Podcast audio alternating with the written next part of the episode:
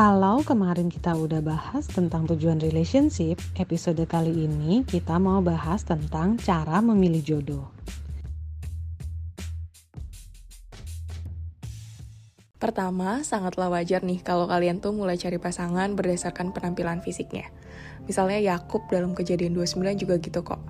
Yakub ini mencintai Rahel karena Rahel ini elok sikapnya dan cantik parasnya. Tentu lebih mudah bagi Yakub untuk menikahi Rahel daripada Lea. Jadi jangan heran nih teman-teman kalau ketertarikan kita ini dimulai dari penampilan luaran. Tapi gak cuma sampai situ ya. Kedua, harus seiman. 2 Korintus pasal 6 ayat 14 jelas mengatakan, Janganlah kamu merupakan pasangan yang tidak seimbang dengan orang-orang yang tak percaya. Kenapa? Kan ada yang beda iman, langgeng-langgeng aja. Yet the Bible is our only standard. Masalahnya, apa standar kamu? Ketiga, kenalin sifat dan hobinya. Dari berteman ini kalian bisa tahu loh track recordnya dia seperti apa sih. Baik buruknya dia ini bisa kelihatan lah. Tapi gak mesti lewat proses pacaran loh teman-teman. Jadi melalui pertemanan aja kita udah bisa tahu kok dia kira-kira cocok gak ya sama kita. Hobinya sama atau enggak ya. Misalnya nih, dia orangnya ekstrovert nih, suka traveling. Sedangkan kita itu anaknya introvert banget, senangnya di rumah aja gitu. Ada juga yang satu ngomongnya belak-belakan, sedangkan yang satu ngomongnya selalu hati-hati, dijaga banget.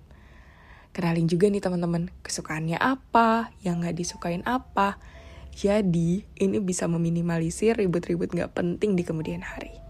Keempat, cek toxic person atau bukan. Banyak yang gak sadar kalau dia ada di dalam toxic relationship karena gak aware. Ada nggak perkataan yang kasar, suka main tangan, suka selingkuh? Kalau selisih pendapat atau berantem, gimana cara dia menyelesaikan masalah? Jujur atau malah nyudutin kamu? Pernah nggak minta maaf kalau memang dia yang salah? Jangan lupa sambil doa sama Tuhan ya, biar Tuhan tunjukin siapa dia sesungguhnya. Nah, terakhir, yang paling penting adalah apakah dia ini mendukung kamu di dalam pelayanan atau enggak. Atau justru dia malah menghambat kamu di dalam melayani. Hawa diciptakan oleh Allah dan diberikan bagi Adam adalah supaya ia dapat menjadi sepadan dengan Adam dan dapat menolong Adam. Apakah dia menjadi penolong atau justru sebaliknya nih teman-teman? 1 Petrus 3 ayat 7 mengatakan bahwa istri adalah teman pewaris dari anugerah. Dengan kata lain, Allah berkenan suami dan istri ini bersama-sama melayani dia. Misalnya pasangan suami istri Aquila dan Priska yang bersama-sama melayani Allah, Petrus dan istrinya, serta Yudas dan istrinya. Sebenarnya listnya masih panjang, tapi kira-kira udah ada gambaran kan kalau mencari jodoh itu nggak gampang?